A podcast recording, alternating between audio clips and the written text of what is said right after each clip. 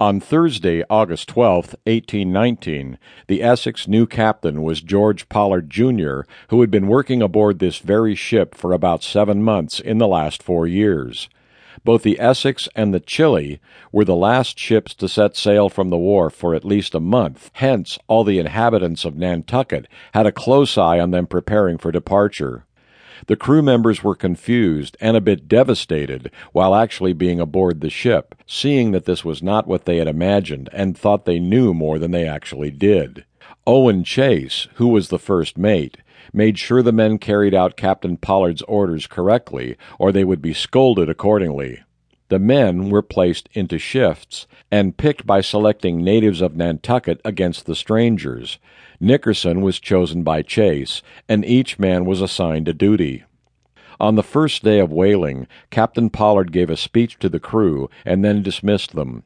The ship was divided into five main parts the captain's and officers' cabins, steerage, where the boat steerers and young Nantucketers lived, the blubber room, the forecastle, where the blacks lived, and the hold. Many of the green hands experienced severe seasickness, but regardless of this, all hands were ordered on deck to prepare the ship for whaling.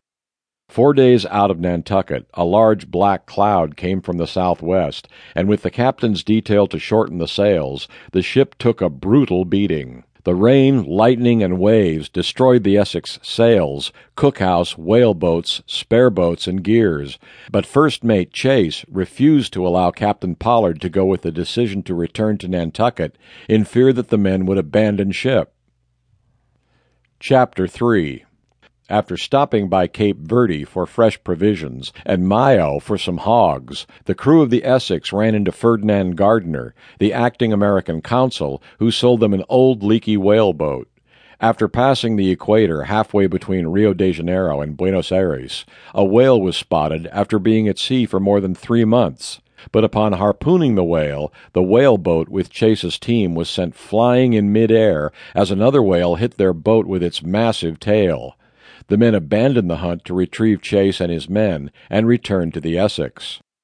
Several days later, another sperm whale was spotted, and once again the men set out in their whaleboats to harpoon the whale. After being harpooned, the boat crew were pulled by the whale, which became very aggressive, and upon pausing, the whale was stabbed with different tools in hopes of striking vital organs.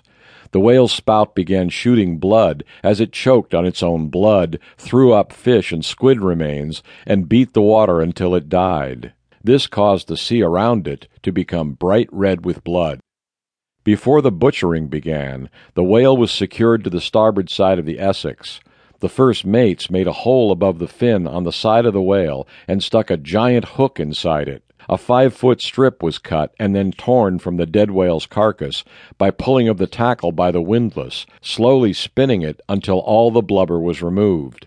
A hole was cut into the head of the whale to remove gallons of spermaceti, which was drained into buckets. Its intestinal tract was searched for ambergris, a substance that is used to make perfume and is very valuable. The blubber was cut into smaller chunks and boiled. The process of harvesting a whale could take up to three days, and so the men were covered in oil, blood, and smoke.